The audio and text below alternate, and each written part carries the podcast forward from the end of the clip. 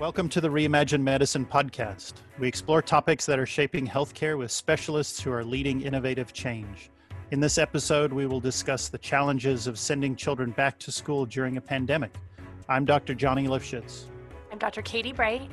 And we're faculty members at the University of Arizona College of Medicine, Phoenix. Thank you for joining us. It's great to have you with us. The opinions expressed in this podcast are those of the hosts and their guests and do not represent the opinions of the University of Arizona College of Medicine Phoenix or Banner Health. Do not use this podcast for medical advice. Instead, consult your personal family physician for medical care. Joining us today is Dr. Gary Kirkilas. Dr. Kirkilas is a pediatrician at Phoenix Children's Hospital and an assistant professor at the College of Medicine Phoenix. He's also a father of three. He also operates the mobile health unit, a 40 foot medical RV that travels from shelter to shelter and underserved area to underserved area, providing free health care to homeless and disadvantaged youth in Phoenix. It's so great to have you here, Dr. Kirkilas. Uh, I think we're all living in this era of new. You know, we're in a pandemic. All of us have our kiddos going back to school uh, in a virtual world. Interestingly, I'm also a parent of three, and so is Johnny, so we all have that in common. My first question is, um, and I'm sure you get this from your patients, what are you saying? When is it safe to go back to school, in your opinion, during a pandemic, if ever, and what metrics and guidelines do we use to determine this? That, that's an, an excellent question, and I think it's been on most parents' minds. It's been on most certainly politicians' minds, and um, it, it, it is a hard question to answer. But I think um, relying on the experts in, in this situation is always is always the best strategy. So the CDC has always maintained that uh, relying on indicators of community spread is the best indication of when you can safely return to school. So when community spread is mild to moderate, you can consider reopening schools when community spread is substantial, like we were experiencing here in Arizona in June and July, then that would that it could be on the table. So um, I, yeah, I rely on the CDC's guidance, and I think um, in this, I think just in August, the Arizona Department of Health and the Arizona Department of Education came out with um, their safe return to school, and they had three metrics, and those three metrics uh, being uh, the decrease two weeks of decreased overall cases, um, positive percent less than 7%, as well as uh, less than 10% of hospital uh, visits for COVID-like illness. Um, and th- those are th- those are three good metrics. Um, I'm no epidemiologist, uh, far from it, but I think those are really good uh, metrics to show uh, what our community spread is like. And I think if right now, if you actually go on the, the Arizona Department of Health uh, website, it, it, takes some time, but you can you can parse through the details. And actually, I think as of this week, we have actually met all three metrics you talk about the uh, the different metrics and how neither one of us or any of us are epidemiologists, but what we really are is the um, applicants. We apply that epidemiological data not only with our own kids, but when advising others. And the probably the more easy way to apply it is for those individuals or those families that have a single child but if we think about some of the, the populations that you're specifically serving, they could have a, a child in preschool, one in middle school, and one in high school. And are should we be applying the same metrics across the board? That's another good question. Uh, we know that, uh, well, at least the initial studies have shown that children under 10 don't appear to be super spreaders. So there has been some talk of um, do we need different metrics for kids that are under 10? Um, and I think there's some, some there's some value in that. I don't think that has been uh, placed on the table at least for Arizona. I think it's going to be an all or nothing. That once those three metrics are are in place, uh, they'll reopen schools. Um, but in, in addition to that, I think you know those three metrics say a lot about community spread, but I think they you know they don't say anything about whether schools are ready to accept children. So mm. our, our schools are they employing tactics to uh, mitigate viral spread?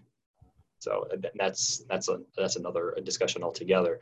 Um, just because community spread is is minimal and in, allowing children to go back, is your specific school allowing you to uh, safely send your kid there? Are they going to be cohorting? Are they going to be masking? What sort of social distancing, contact tracing, things like that?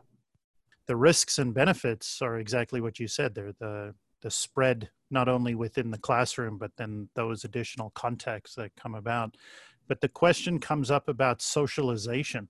You know there's only so much you can get from a two-dimensional interaction um, not to mention probably ear infections from headphones and needing glasses and exercise and all that. Um, how do you talk to your patients about socialization the need and the risks in that regard yeah, and it, I think I think the the old adage uh, "absence makes the heart grow fonder" is really ap- applicable right now because I think a lot of parents and kids themselves are really missing school, and it, and, and traditionally kids don't like school, right? And I think it's kind of odd to see you know teenagers and grade school kids clamoring to go back to school, and I think it it really brings to light the fact that school is not just a place where kids are learning to read and learning grammar and science. It's a place where social and emotional development takes place. And those are really important factors um, and, and, and, very important for, for children's development. Um, and that's, that's an obvious benefit that kids will miss out, miss out on if they're not in present in school. Um, and you have to balance that with the personal safety of, of children going back to school. I mean, the, the benefits are clear. Uh, being in in-person school is, is the best way to learn. Um, I think some experts are predicting that like, there's going to be a, when kids return to school this fall, they're going to have a 30% reduction in the expected progression in reading and a 50% reduction in the, in the expected progression in math. So the, the results are, are both are showing that being in school is, is, is, is, is ideal. Uh, them being not in school is going to have reductions on uh, their, their progression in, in school, and then they're going to miss out on those socialization factors. That's interesting. I'm, glad you brought up the um, other impacts, but I'm, I'm, thinking a lot about the, what you said about ages too, because I know that for my high schooler and my middle schooler, it is you know seeing their friends is kind of like their life at this age so it's super impactful. And I, and I hope later we'll have a chance to talk a little more about what you mentioned about the possible long-term um, adverse effects of being behind. And i'm thinking about your population in particular with kids who are already behind and mm-hmm. the challenges they have increased challenges um, and the, the, chasm the chasm as it continues to expand. Thank you for sharing your insights dr kirkilas. We have to take a break but we will continue our discussion in a minute The Reimagine Medicine podcast is brought to you by the University of Arizona College of Medicine, Phoenix. Dr. Johnny Lifshitz serves as the director of the Translational Neurotrauma Research Program, which is a joint venture through Barrow Neurological Institute at Phoenix Children's Hospital and the Department of Child Health at the University of Arizona College of Medicine, Phoenix, and the Phoenix Veterans Affair Healthcare System. Dr. Katie Bright is the chair of the Curriculum Committee and Associate Dean of Clinical and Competency Based Education at the University of Arizona College of Medicine, Phoenix. She is a family physician practicing at Bayless Integrated Healthcare. Welcome back to the Reimagine Medicine podcast. We're talking about back to school with Dr. Gary Kirkilas. Dr. Kirkilas, we've talked about the idea of uh, or the risks of going back to school. We've talked about the fact that uh, socialization is really important, but the reality is right now all of our kids are in school, so to speak, or at least attending coursework uh, digitally through virtual um, means. That being said, uh, one of the biggest issues I worry about, and we we saw it happen with the first week of school this year, is when Zoom crashed and all the uh, the college students hopped onto Zoom. Um, but that's more of a network based issue. What are you seeing in terms of access to technology and not just the technology, the electricity to charge it, as well as the internet service to run it? Um, is this also going to con- contribute to the um, the lack of interest in going to school or the ability to engage with schoolwork, or is it going to level the playing fields? Well, yeah, specifically uh, for the underserved populations, back in May, I was visiting uh, one of our family shelters delivering, um, we have, we get a lot of uh, donations. So in May, I was there. And, and while I was delivering these donations, I was just polling the, the parents that were at this family uh, shelter about what their experience was like with remote learning, because I was curious. And some of the parents would say things like, our school district doesn't have remote learning. It wasn't able to, to get it up and running in time. Other parents said they, they there was a remote learning option, um, but they simply did not have laptops or high-speed internet. I mean, they are homeless after all, so that's not going to be a likelihood that they're going to have that. In the families that did, that were lucky enough to have um, a laptop or they were able to use a family shelter's um, internet connection, they said they didn't have time to sit, you know, dedicate six hours to be with their children. I mean, the, typical family, if you can kind of imagine, that's going to be in a homeless shelter. It might be a single mom with three children, and they might be all under the age of seven. What's the likelihood that mom's going to be able to dedicate six hours um, in order to homeschool her children, her child? It's unlikely. So I think with remote learning, you're definitely going to, see that uh, disadvantaged populations are going to get hit pretty hard. And I think really is can go for all populations no matter what your social economic status is. I mean, even um, in, in, my household, um, with my wife, she was trying to homeschool our, our, kindergartner and she was beside herself. It was really difficult. She was suddenly thrust into the position of being a, a, a homeschool teacher. And, and, and, and you would think that, you know, I'm a pediatrician, my wife is also a pediatrician as well. You'd think we'd be able to handle it pretty easily, but it's, it was difficult. So um, I, I really feel for parents in, in this situation and the teachers themselves. I mean, it puts in a whole new light, not just uh, frontline service workers, but shows the value of those teachers and what they've dedicated yeah. themselves to. I know I personally couldn't stay home and educate my kids, uh, at least according to a rubric and a metric. Yeah. I, I, often think about the teachers in those much younger ages, like you described, Dr. Kirkilas, like preschool and kindergarten and first graders online. I can't even imagine what that curriculum would even look like trying to do that without the human contact. Yeah, I think you know. I think I don't know how true this is, but they they say you. Uh, a child's attention span is roughly the number of minutes of their age. So, you know, if you have a, a three-year-old and you and you sit them down and say, "Hey, you're going to do this work this worksheet," and it takes five minutes to do it, it's, it's just not going to happen. You need someone to be there to redirect them and change things up. Someone that's dedicated to their their learning process. So oh, I'm curious, one of our, um, in our district, we have a, a, diverse district and we do have access for underserved kiddos to come socially distanced and work um, using the school district's Wi-Fi. I know that the Boys and Girls Club is now a resource for families where they can drop their kiddos off if they're essential workers and have no other option and and you know need to. Uh, do you guys have anything like that that you have through pch like a resource guide or anything that we might be able to share with our listeners? I'm not i'm not aware of anything currently but that that, that would be an, an ideal situation because there you eliminate the problem with connectivity. Um, you do not uh, you're still not having a structured learning environment. You know you're having um, right. I, was actually on a phone call with the director of DCS, and he was talking about how some of his group uh, group home uh, teenagers were at in one of those facilities where they're doing remote learning, but they were actually in the high school, and a lot of them were getting were being asked to leave just because they're not used. They need that structured environment. So I think it, it does solve some problems, but it does. Um, it's not quite perfect. Yeah, as you're talking, I'm thinking about another component, which is as we look several years into the future about how our children uh, self separate, there might be independence versus dependence uh, separation. Like, uh, Without a doubt, there's a subset of kids that may thrive in this mm-hmm. environment mm-hmm. in terms of uh, independent and uh, internal motivations uh, versus those that do require a much more structured and regimented type of um, environment to succeed. And uh, it, it's it, it's something none of us have any experience with.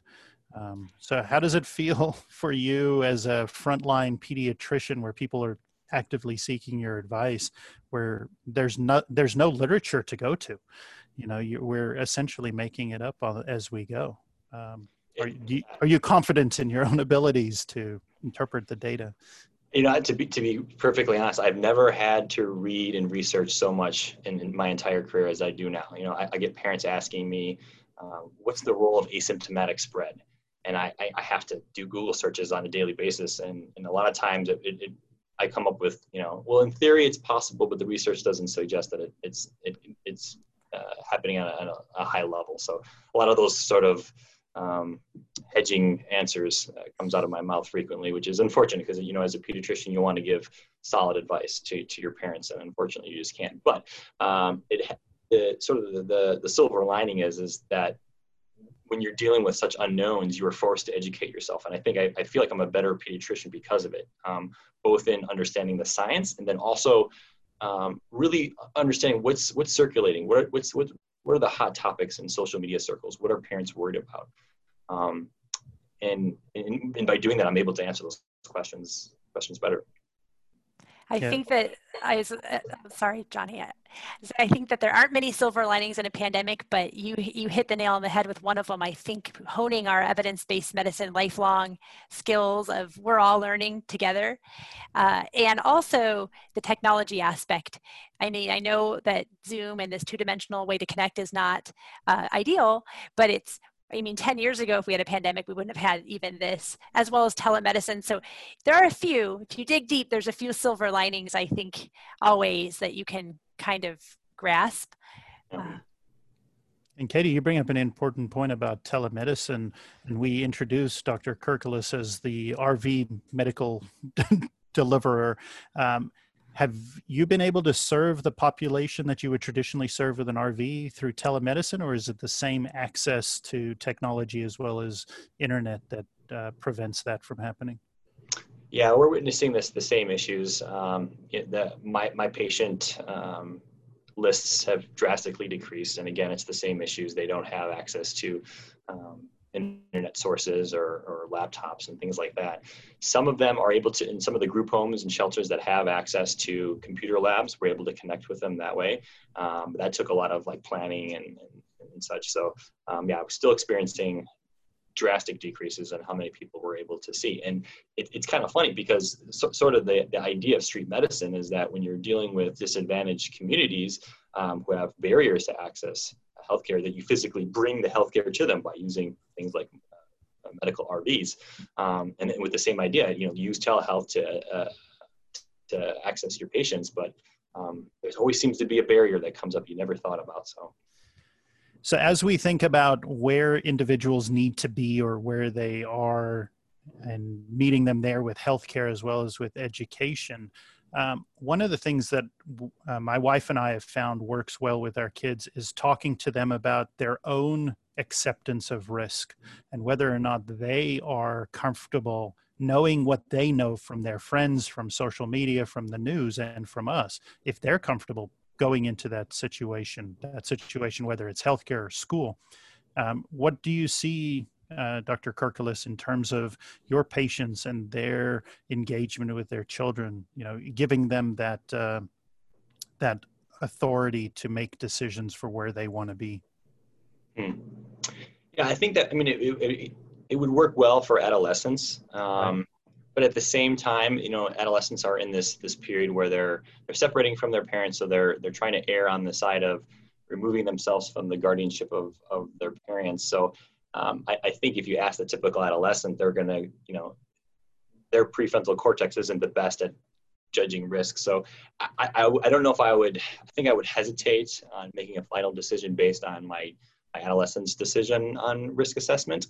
Um, in, in, in, sort of in, in, a more global answer, most of my uh, my patients being in the underserved population, it, it's not a really question. It's like uh, they are uh, essential workers. They're in the service industry. They, they, they need to be at work and their children need to be somewhere. Um, so they just go. So. And, and for the parents who, for the parents who are concerned and scared and nervous and just, you know, I think all parents are trying to do what's best for their kids and trying to do obviously the right thing. Sometimes they're nervous and I'll do a lot of triaging with my patients, even by phone, or I'll be getting texts of big rashes or here's my kiddo's throat. That was one that came in last night. What do you think? Um, what, what is your advice for when, when it's like, you know what, you're sick, you need to seek health care and it's okay versus, you know, you don't want to be in the ER right now because we're in this big pandemic surge? Yeah, I, you know, I, I tend to treat COVID the similar way uh, that I would treat any viral illness, you know, um, and, and I fully understand that they, they are two different breeds. Um, but you know, in, in, if you know, I have a parent who says, you know, my child has runny nose, cough, fever, I would treat it the same. You do not go to school just like you wouldn't go go to school with a common cold. Um, and then to be just employ watchful waiting to see if any of those symptoms, more worrisome symptoms like shortness of breath, occur. I think if you if you employ that strategy, um, you're, you're, it'll be the answer to most questions. Um, do I do I encourage the getting testing? Absolutely. I mean, if, if that knowledge is, is a great power and helps with quarantine purposes too. Um, I do always a- advocate for uh, children making their visits to their pediatrician for vaccines. Um, we're anticipating that this flu season might be pretty bad with the vaccination rates plummeting. And you know, the last thing you want is like a uh, epidemic of measles or flu while you're dealing with the pandemic of coronavirus. So I, I always advocate for well checks. Um, and but I, I, do sparingly recommend going to the emergency room. Uh, I don't want a parent to go there and get something worse than what they came with. Um, so if it's something like shortness of breath, I'll definitely recommend them going in uh, to the emergency room. But if it's something mild uh, symptoms, um, stay at home. They can, of course, visit their pediatrician. I think most uh, pediatric, pediatric are employing a lot of strategies for viral mitigation. Most places are either um, separating well checks from sick visits either by location, so certain locations will only do well checks, certain locations will only do sick visits, or they separate them by time. So here at Phoenix Children's, we do um, all well checks in the morning, and then in the afternoon, it's it's sick visits. So parents can be assured that the, their likelihood of uh, getting something is, is minimized. That's exactly what we're doing at, at my practice. We're doing a pre the day, the day, before screening, and it's a whole day of well well child exams, uh, and we are still seeing a lot of people that are hesitant. And uh, I do predict what you said. Some of the vaccines will probably slip, which is definitely a bummer. But yeah. yeah. I think that's a good message that the offices are also aware of the CDC guidelines and they're being super safe, as safe yeah. as can possibly be. You can possibly be during this pandemic. So definitely not to avoid the preventive uh, measures that are so important. Great. Well, thank you so much. Um, we, we were so happy to have you, Dr. Kirkilas. Thank you for sharing your knowledge and your insight and your work with us. It's been such a pleasure talking with you. Well, thank you for having me. Thank you for joining us. It's been a pleasure talking with you. What an enjoyable and interesting discussion with Dr. Kirkilas. It's really, uh, it's really informative to hear how he's doing it, especially on the front lines and serving underserved communities. I think for me, one of the most important themes is, you know, this is new for all of us and we're learning together and uh, nobody knows all the answers. It changes week by week.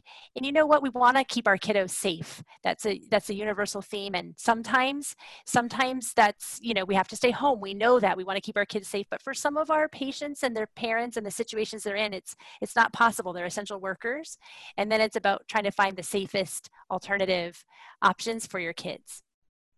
Yeah, I really like the way Dr. Kirkilas talked about his own children, his pediatrics practice, and then his social service or reaching out to the community, and how uh, the same themes percolate throughout all three. However, each have different uh, challenges, and uh, we need to just step back every once in a while, or actually all the time, and recognize that each family and each uh, decision-making unit, depending on on who's involved, are challenged in ways that we may actually take for granted, mm-hmm. Uh, and what we see as challenges aren't even on the radar for other people.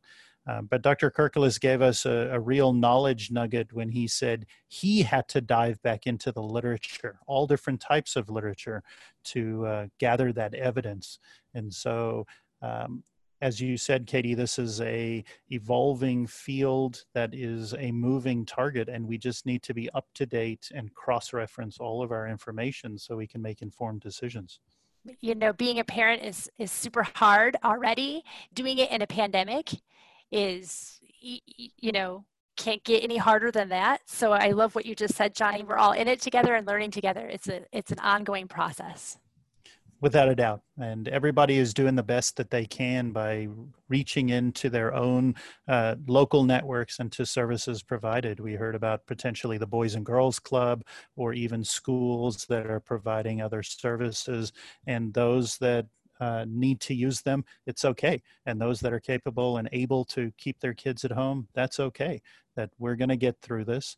Um, and also, we're going to recognize that some of our kids are going to thrive in this environment and others may fall behind. Mm-hmm. And that as soon as some of these restrictions and the, the risks are mitigated, we'll provide new services and new ways to move forward. And we need to encourage all of our listeners to um, to take care of themselves um, we talk about this often on this podcast mental and physical and mm-hmm. social health. Absolutely. And so, Katie, as is always the case, would love to continue to talk with you. Um, we can go on for, for hours, but that's not the case.